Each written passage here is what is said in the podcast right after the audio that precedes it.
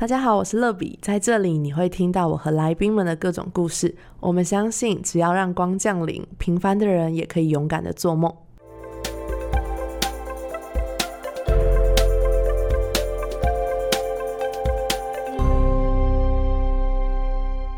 欢迎光临，我是乐比。最近准备要开学了，大家都还好吗？可是疫情好像要开始有点不稳定了。那我今天其实也收到很多的大学通知，说要晚2-3个礼拜才要开学。真的很希望疫情可以好好被控制下来，也希望在收听这集节目的每个人都可以很健康、很平安。那今天非常开心呢，要邀请到本节目第一个马来西亚的来宾，就是我的好朋友嘉婷。耶、Hello 大家好，我是嘉婷。那我是目前是就读国立政治大学新闻系，我来台湾其实已经有3年了，我从2018年其实就过来这里了。是，那因为开学的关系啊，很多的侨生或是可能离乡背景准备上大学的人都要到他们的学校去，所以今天想邀请嘉婷来聊聊就是出远门上学的这个心情，还有他的家乡马来西亚。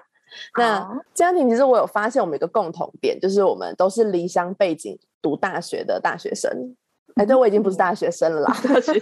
学姐当年曾经是大学生。但是我发现一件事情，就是因为我的家乡大概是148公里的彰化，然后你的家乡是2973公里超远的马来西亚，所以我想问一下，对，就是嘉婷刚刚说你读政大嘛，那想当年政大也是我的第一志愿，真的，就是我那时候去参加政大的高中生文艺营的时候，我就觉得哇，这群学长姐真的是太让我羡慕了，很想要以后像他们一样。像政大是像我们这里的，就是在这里的环境念书吗？还是？其实我觉得当年没有那么了解大学环境，可是会觉得这群人很幽默、然后很优秀，然后他们的表达力跟他们创作的那些内容都让我觉得哇，我就是开了眼界，对于那当时高中生的我，所以我觉得他们非常的很棒，然后很想要像他们一样，所以当时我也是把百年楼放在我人生的第一志愿啊。哦，原来是这样。 OK， 所以我还蛮好奇为什么你会跑2973公里这么远来台湾读大学呢？其实我觉得最大的原因是因为就是我蛮喜欢就是台湾的这里的环境，所以我就当初就决定来台湾这里念大学。因为其实就是我在12岁的时候其实来过台湾一次的旅行，当时就被这里的风景啊还有这里的一些文化啊就是被吸引了。因为其实就在台湾这里的一些文化跟我们马来西亚文化其实蛮相似的，像是吃的一些料理的方式啊、吃的口味啊，或者是一些语言，像是台湾就是会说台语嘛，那我们马来西亚也是会说，就是可是我们是叫福建话，所以就是对，就是很多很相似的地方，然后就会有一种归属感。那当时我来旅行的时候就想，哎，我可能我大学啊或未来的生活，就是哎，我就可以来到台湾这里去体验一下，所以就当初就决定来台湾。是，哇，好特别哦。所以你刚刚说到台湾跟马来西亚有一点相似，但我之前听到的都是很大不同耶，就是很多马来西亚人都跟我说在台湾吃不习惯，就说我们的东西没味道，然后他们想要辣椒酱啊，或是想要一些马来西亚特别的料理，什么椰浆啊或什么的，就是台湾是几乎没有的。对，说到辣椒酱，我也是觉得因为这里的我们说就是加辣或者是加辣椒，他们好像就是变得是豆瓣酱嘛，然后就是跟对马来西亚的就是辣椒的概念是不一样，可是我觉得其实蛮相似的啦。其实就是就可能是我个人的口味，所以我就觉得就是其实在台湾的食物跟我们马来西亚的食物其实是蛮相似的。哇，所以其实我觉得还好耶。所以你蛮适合来台湾的。可能 OK。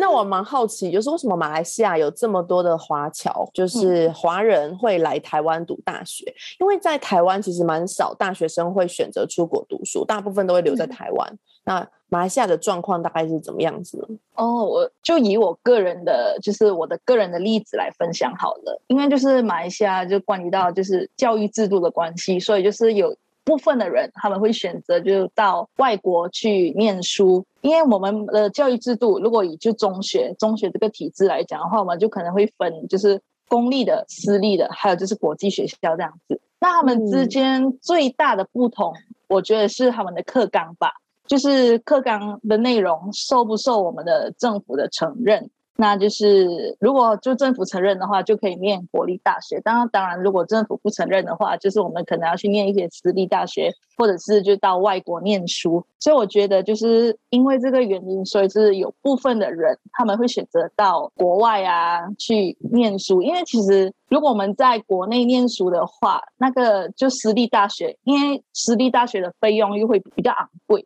因为我自己算过是它会比就是我们台湾的学费贵1倍，就是台湾4年的学费贵1倍，所以就是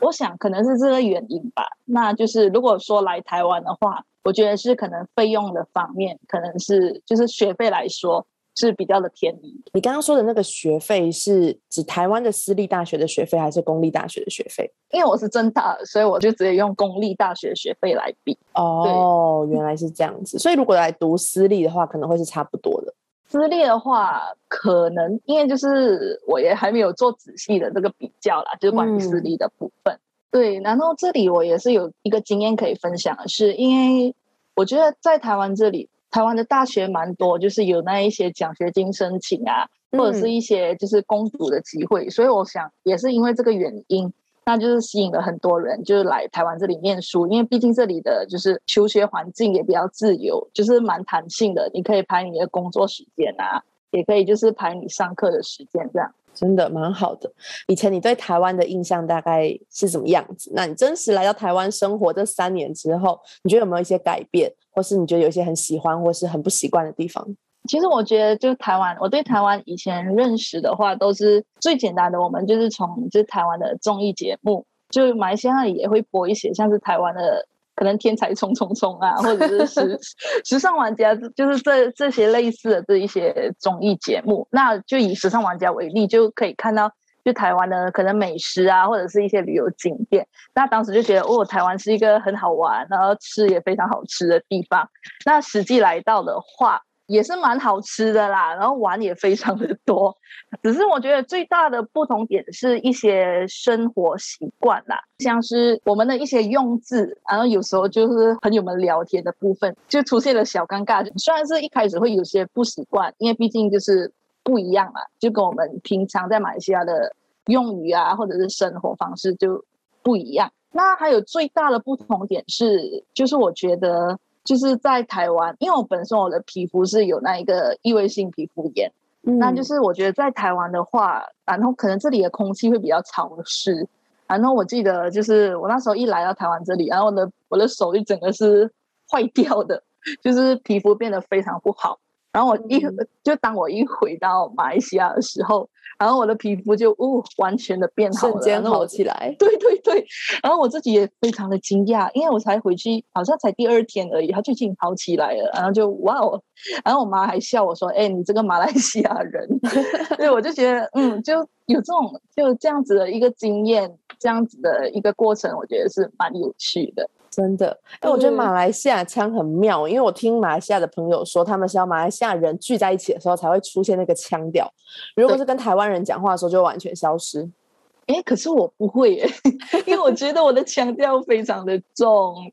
因为就是我一出到去外面，无论我去买东西啊，或者是我去任何地方，然后我就只开口就说了可能几句话而已啊，那就是可能阿姨叔叔就问我你是马来西亚人哦，你是侨生哦，然后就是然后我觉得就有点尴尬。因为我的朋友们他们其实他们已经改成就是好像就是台湾的用字的那个发声什么之类的，好厉害哦。可是我就觉得我无法我就整个我现在已经出来了马来西亚腔我觉得 OK 然后我就整个就好像还是保持原状。不过我觉得这样也蛮好的，就是因为就是那就是一个马来西亚的特色。可能感觉上可能就很容易认出我，就是你是马来西亚人，马来西亚的代表，也不错啦。这样也蛮好的。对啊，那其实从马来西亚来台湾，我们刚刚有说有2000多公里这么遥远的距离，你有没有很想家的时候？还是其实你是很独立的女性，就是你觉得其实还好，反正每年都会回去。说起想家，其实我一开始其实没有那么想家，就是因为我平常在家我也不太会去跟家人就是表达就是我心里的一些可能也不开心啊，当然开心的我也跟他们分享，不过我就不会，因为好像我妹妹，我知道我妹妹她很喜欢就是跟家人分享在于她可能上课的一些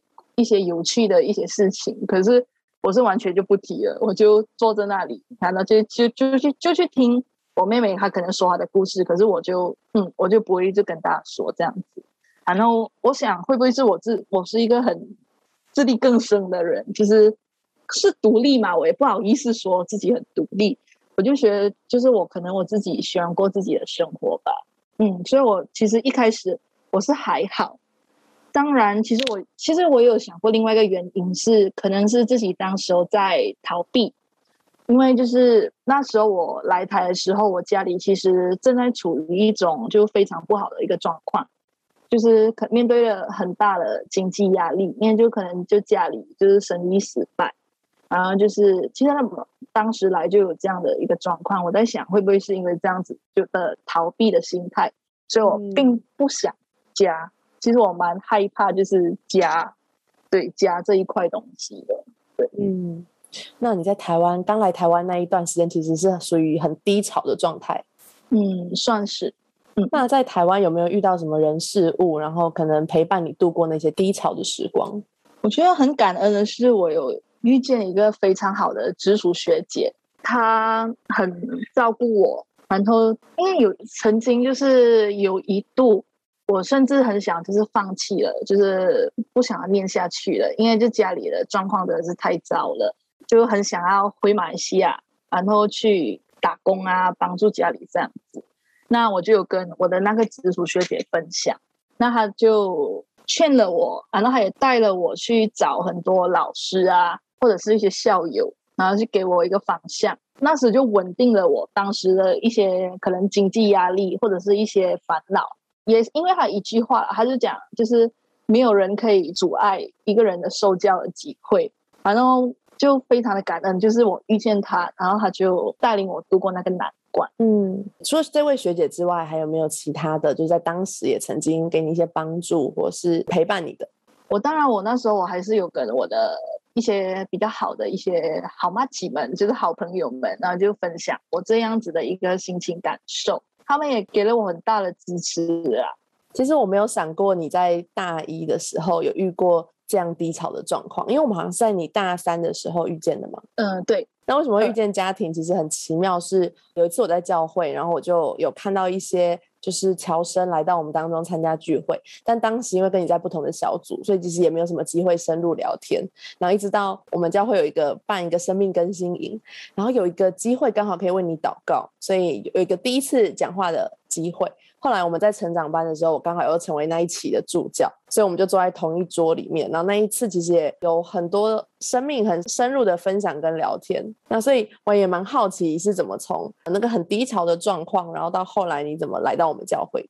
其实这个过程我觉得是一个非常非常恩典啊，可以用这样子恩典来说。因为那时候我来教会的第一天，其实是因为那一天发生了一些事，然后我心情有点低落，是关于到朋友之间的事情。是，那刚好我就去找就是我们教会的一个叫雅婷的这个好朋友，就去问他，哎，你今天有没有事情做？他就说我要去教会，你要一起来吗？那我就来到了教会这样。那我来到教会之后呢，透过一些小组的参与，然后慢慢的认识就是上帝，就学着去了解就是上帝的话啊，还是什么之类的。那就是慢慢的，然后就进到了生命更新营，然后就参与了成长班，然后就走到了就今天就是大家就成为就是在教会里面的小伙伴这样子。不过你太可爱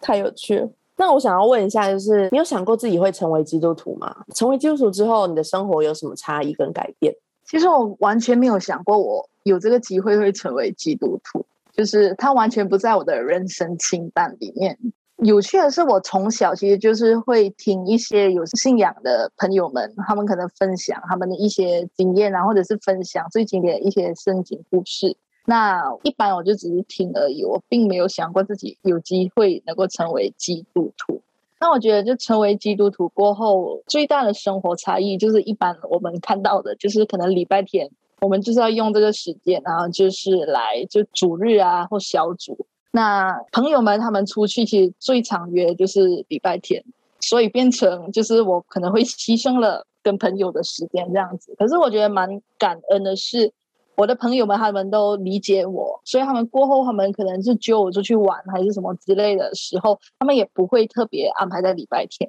他们可能会安排在礼拜六啊，或者是礼拜五晚上，依然的会跟我出去玩，我们会一起去可能去看电影啊或什么之类的，主要是这样。那你在教会有没有遇过什么特别印象深刻的？比如说就是我觉得一个人成为基督徒应该不会是今天来教会然后就马上变成基督徒，中间可能会因为有人为你祷告，或是有人去探访，或是有人带你读圣经让你印象很深刻。因为像我自己印象非常的深刻的是我从升大学那一年的暑假来到教会，然后我参加了教会办的一个活动之后呢，我就非常非常想要来这个地方。结果发生很奇妙的事情，就是那时候我的教会在台北嘛，但是我当时回彰化，那回彰化我在等指考放榜的那段时间，其实我也不知道我会上什么学校，可是就是我们教会的传道他就每个礼拜都打电话给我，然后就一直为我祷告，就说我为你祷告你能够来台北，然后我就每天就在跟他一起祷告这样子。结果放榜的那一天呢，哇，我印象很深刻是8月8号台湾的父亲节，然后我就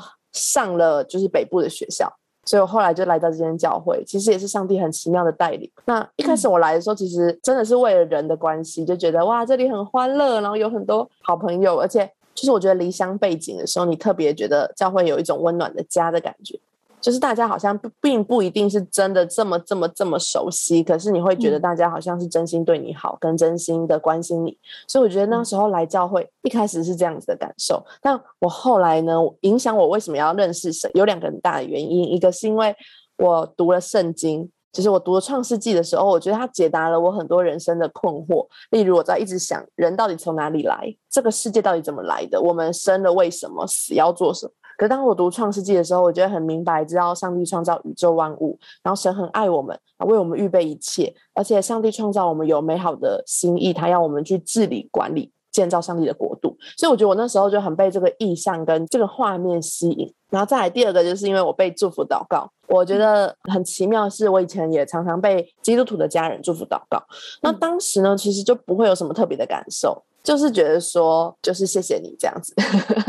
没有什么特别的感受。可是我觉得我那一次来到教会的时候，我好深刻的是当有人在为我祝福祷告的时候我就流下眼泪，可是我没有想要哭，就是我其实是个蛮硬的人，我并没有想要在他面前哭，所以并不是我预设立场或是我说等一下一定要感动哦，等一下一定要哭哦，并没有这样子，我是很平静的闭着眼睛，就他讲一讲，就他也没有讲什么煽情的话，他就是讲一个祝福的话，可是我就一直流下眼泪。而且我流下那个眼泪的时候，我知道这不是一个难过或是我假哭，它是一个释放，就是哇我得平安了，哇我得自由了的那种很自在的感受。所以我是因为这样子然后才信主。所以我想说你信主应该有一些很奇妙的经历。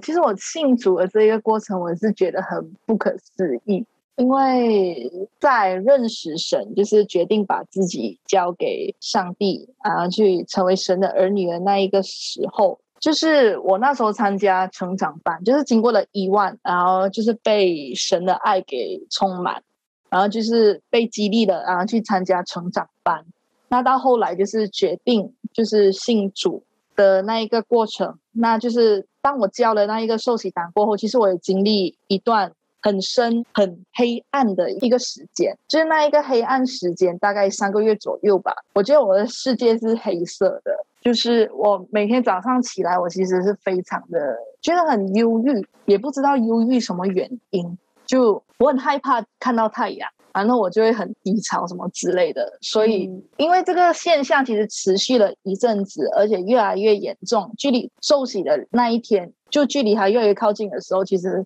这个状况会越来越严重，就甚至会有所谓的自杀的念头。那我其实当时有这样子的一个念头，我蛮惊讶的。一般来说我是不会去想到这一个地步，而当时是它就不知不觉它就浮现在我的脑海里这样。那我当时其实就想放弃这个信仰，我就觉得难道是因为我做了这个决定，因为认识神，因为被神的爱给充满，我做下这个决定，然后我不配吗？就是因为接近受洗，然后就有这样的事情发生，我其实就很疑惑。然后我有跟我自己的牧区里面的一些领袖们分享，他们就说你就持续的祷告，可是因为这个情境就持续了太久了一段时间了，那我就曾经真的很想要放弃。因为那个时候就是我们的牧区有去一个类似是舞台剧的一个慈善演出那里去做公益，而那时候这一个舞台剧里面就是刚好有一节经文就是说到神爱世人，他把他的独生子赐给了我们，叫我们得永生。那我就被这节经文给深深的打动，就是上帝把他的独生子就是我们的耶稣，就是耶稣基督赐给了我们，就是在我们的生命里面，其实我们是就可以接着耶稣基督的救赎啊，还有就是带领。其实因为那时候就经历非常黑暗的时期嘛，那就是会觉得自己的生命就是看不到希望，可是上帝把他的儿子，对，就是我们的耶稣赐给了我们。我顿时我听到这些经文，我就觉得其实我的生命是有光的，其实我不是黑暗的，是有希望的。是最大的感触是他也让我看见了我当初做下就是决定受洗的这一个决定，其实是带给我生命的是看到希望，看到光。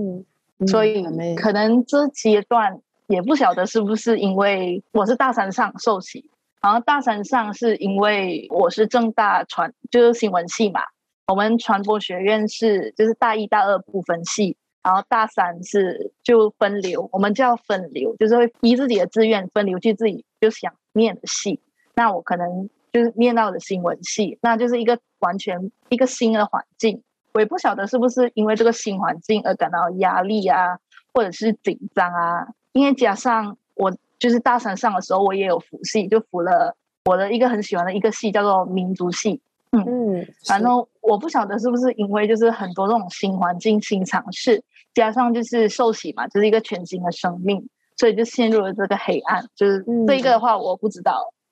就是也不晓得，可能是一个过程，就是在信仰一个过程，也 maybe I don't know but 就是因为那一节经文，然后也给了我希望。刚好那个时候好像过了一两周吧，然后就来到了受洗的那一天，那就非常感恩的就是受洗了，就走到了今天。当然就是到今天其实就受洗结束过后，就那一些念头其实就没有了啦。所以是我想应该是就是上帝给了我这个新的生命吧。旧事已过，都变成新的了。对，阿妹。但是我觉得刚听到你分享完之后，我也想跟你分享，就是我在教会已经今年是第10年了。这10年的过程，其实我觉得每一次有人要受洗的时候，都会面对很多的考验。对，我觉得有很多原因，但第一个是这个世界上有好的灵就有不好的灵嘛，所以有圣灵有美善的灵就一定有邪灵，有仇敌魔鬼的攻击。那仇敌魔鬼其实在我们生命当中，他最不希望的一件事情就是我们能够认识神，然后呢得着永生，这是他不喜欢的。所以当一个人要认识神的时候，其实通常都会遇到很多重重的阻碍跟挑战。对，我觉得这是一个就是很多人都会遇到的过程，但是在这个过程当中，我们怎么样去靠着那加给你力量的，就是靠着上帝给你的爱，靠着上帝给你的可以在真理当中站立的稳，而且能够更多的确信这个信仰是你这一生想要选择而且想要前进的。我觉得当你经历了这些挑战跟过程之后，你就胜过了那些恐惧跟黑暗，然后你也更确信知道这是一个我确定我要的。而且我觉得好奇妙，就在那个受洗完过后，这真的会消失。真的因为我印象深刻，就是我要受洗的那一天早上，然后我就要出门的时候，因为我住在台北我阿姨家，她是一个基督徒，我记得我要出门的那一刻，我还转过去跟我阿姨说，你觉得我要去吗？是不是太早了？是不是我还没预备好？然后还好，对，就犹豫。然后结果我阿姨很确定，她就跟我说，不要怀疑，就是今天上帝的祝福要临到你，就是今天你要成为神的儿女，然后不要被这些不好的思想，这些负面的声音攻击，你要相信上帝为你预备的是最好的。然后他就一直鼓励我，所以我才可以受洗。对，所以我就很感恩，就是在受洗的过程当中是对，不是孤军奋战的，是有很多的家人的扶持跟很多人的祷告，所以我们才能够认识神。对，真的很重要。真的，这过程其实真的很蛮感谢，就是因为我就有跟我的就是牧群里面一些领袖们分享这10几年，他们就持续的为我祷告，而且就是我们每一次的牧童，然后他们也是一样的，就是为我不停的祷告。甚至是我还听到还有就是好像就是我的朋友吧，就是雅婷，好像还是有说到他们有为我就是做那个断食的祷告，然后我其实、对，我印象好像是他有跟我说过这一个做这一个断食的祷告，对，然后我就觉得哇，其实就是受洗其实就是一个祝福啦，也非常的感恩，就是大家就是对我的就是一个守望，然后就是还有就是上帝给我的这一个祝福。我觉得很感恩的是我因为受洗了，然后就我的生命多了一个人，就是耶稣基督。那其实凡事其实都不会那么的害怕，也不会的那么的悲观，因为我其实以前可能是家里的一些环境还有就是自己经历的，然后我其实是一个蛮负面的人，可是就是有了这个信仰过，就受洗过，我觉得我最大的改变是我对于任何事情真的是有盼望，就是多了一个就是乐观的心态，虽然有时候还是会陷入就是所谓的低潮的状况，所以我觉得就是最大的改变是至少我整个人我知道我自己是开心的，所以觉得蛮感恩，真的。而且我其实有听之前你分享说有一句经文很打动你，叫做草必枯干，花必凋残，唯有我们神的话永远立定。他们对为什么会对这句话这么深刻的感受呢？我记得那时候我成长班的第一门课刚好就是第二天刚好就是开学，那因为上了成长班，然后我就觉得我的整个新的学期我是充满的盼望的，然后就在开学第二天，那时候是礼拜二，就9月16号，然后就是突如其来一个消息，就是我们在台湾一个非常知名的艺人叫做小鬼黄鸿升，他就过世了。当下的感受对我来说其实我打击非常的大，因为小鬼是我从小就非常喜欢的一个艺人，然后我最印象深刻的是他过世的前一天，我还跟我的朋友一起就是聊，我还跟他说我小学的时候我是怎样追小鬼啊，他的歌啊，他的剧啊，娱乐100%啊，我每天都在看。然后就在第二天的时候，我在吃午饭的时候就刷脸书，就看到他去世的消息，他其实对我非常的大，我也很好奇就是为什么对我的打击很大，因为就我们也没有什么关系嘛，就是可能亲戚关系啊或朋友关系，他就是纯粹是我的一个非常喜欢的一个艺人，对。然后我记得那就是他过世的那段时间其实就是才开学而已，我就整个人就变得很没有心情在开学甚至是学习上。然后直到就是我记得那时候是他们举办他们线上的追思会，然后那追思会的一大早，我滑脸书的时候就有看到就是这节经文，就草必枯干的这一节经文，那我当时的第一反应是就非常的就是有意境，非常的美丽，就短短句这样子。于是我就拿起那个便利贴，然后就写上了这节经文，贴在我的书桌上。到了晚上就到线上去看他的追思会嘛，然后就看着他的艺人朋友们分享或者是唱一些歌，从头到尾我是就是哭着看的。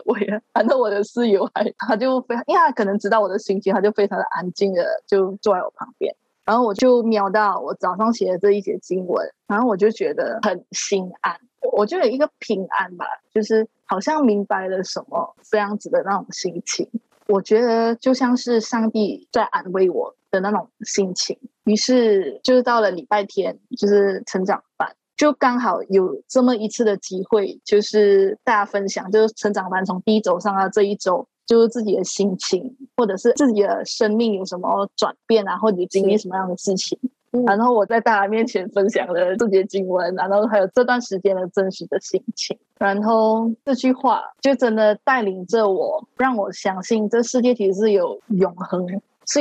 存在我们的生命里面的，哪怕就是枯干了，就是可能生命已经结束了，但是它可能就是因为他曾经出现在我们生命里面，他曾经来到过这个世界，他只是可能他现在就换另外一个方式到另外一个世界，他不是死去了就结束了。然后那时候的感觉就是这个信仰它带给我是一个永远的祝福，是一个非常非常大的一个祝福，所以就也因为这样，就这件事情过后，然后我就决定就是受洗。哇哦，原来中间有这么多高低起伏的人生经历。对啊，因为当时听到你要受洗的时候，大家都是哇很雀跃，哇家庭要信主成为神的儿女很开心，可是不知道你生命当中其实中间有遇过这么大的低潮期，然后负面黑暗，但我觉得看到上帝的手一直牵引你。对，你刚刚听到你分享的时候，其实我觉得很感动，因为对我来说，我觉得成为基督徒有一个很大的祝福，就是我们有一个永恒的盼望，有一个永生的盼望，那这个盼望在我们的里面会让我们变得很平安。对，我记得我以前我非常的害怕死亡，然后我非常的害怕离别，我非常害怕所有要改变的事物，可是当我认识神的时候，我印象深刻的是我听到一句经文，他说洪水泛滥之时，耶和华仍然坐着为王，耶和华坐着为王直到永远。我就觉得他就是个很平凡的一句话，可是那一天就整个打进我的心里，我知道神永远不会改变，我知道神在我们的生命当中永远立定。对啊，所以今天很开心可以邀请到家庭来上这个节目耶、yeah.也非常谢谢有这个机会可以就上来跟大家分享一下是什么原因来到台湾，还有就是在台湾经历了这个故事，我觉得非常的感恩。因为就是接下来也是要开学了嘛，也有新的一批的侨生，就是我们的学弟妹也会过来，然后有这个机会上来分享，可能用我的自己的故事来就是激励他们，然后就鼓励他们好好的在大学生活里面就是好好的闯出自己一番天，哪怕会有很多困难，只要就是靠他们自己的一个信仰的那个相信吧，就自己的相信啊，去让自己能够在他自己的生命中有一个蜕变，一个成长。嗯，这真的很重要。所以我觉得今天听完你分享的时候，我觉得这个永恒其实会不断吸引我们，帮助我们能够坚定我们的心，然后让我们可以不断的靠着神，然后往我们人生的使命前进，然后不断的突破跟改变。对啊，今天很开心家庭来到我们当中，那我也想祝福家庭。其实我觉得听到你的名字的时候，让我有一个很温暖的感觉。对，因为家庭其实就跟 family 是同一个音嘛，对不对？就是那个家庭对那个 family 的家庭是同一个音，所以我觉得在你的生命当中有一个特别的温暖，好像跟你在一起相处的时候就像是遇见家人一样。我觉得你总是有那种很热情的笑容，然后很温暖的祝福。虽然可能你很多时候你内心有很多的自己的小剧场，然后你有忧郁黑暗的一刻，但我相信上帝在你生命当中绝对有一个更奇妙的带领跟安排，是要让你的生命成为许多跟你一样境况的人，然后成为他们的祝福。所以我相信你今天来到这个节目所分享那个很真实的经历，或许可能它不是一个什么了不起的大事，它也不是什么什么就是可以上新闻的那种超级厉害的版面，但是我相信有好多的人他们在听这一集节目的时候，他们会听到有跟他们相同的经验，就是我明明没有怎样，可是我突然低潮，明明没怎样，可是我突然害怕白天来临。对，但我相信上帝会医治我们，然后上帝会带领我们。今天很开心你来上这个节目，然后希望有机会还可以再听到你来分享更多你生命的成长还有马来西亚的故事哦。好，也谢谢大家，谢谢大家，拜拜，我们下周见，拜拜，拜拜。节目的最后，想邀请大家给欢迎光临5颗星，并且留言分享你的心得。想更多认识乐比的话，欢迎到我的 Instagram sunlight007 底线。我们下周见。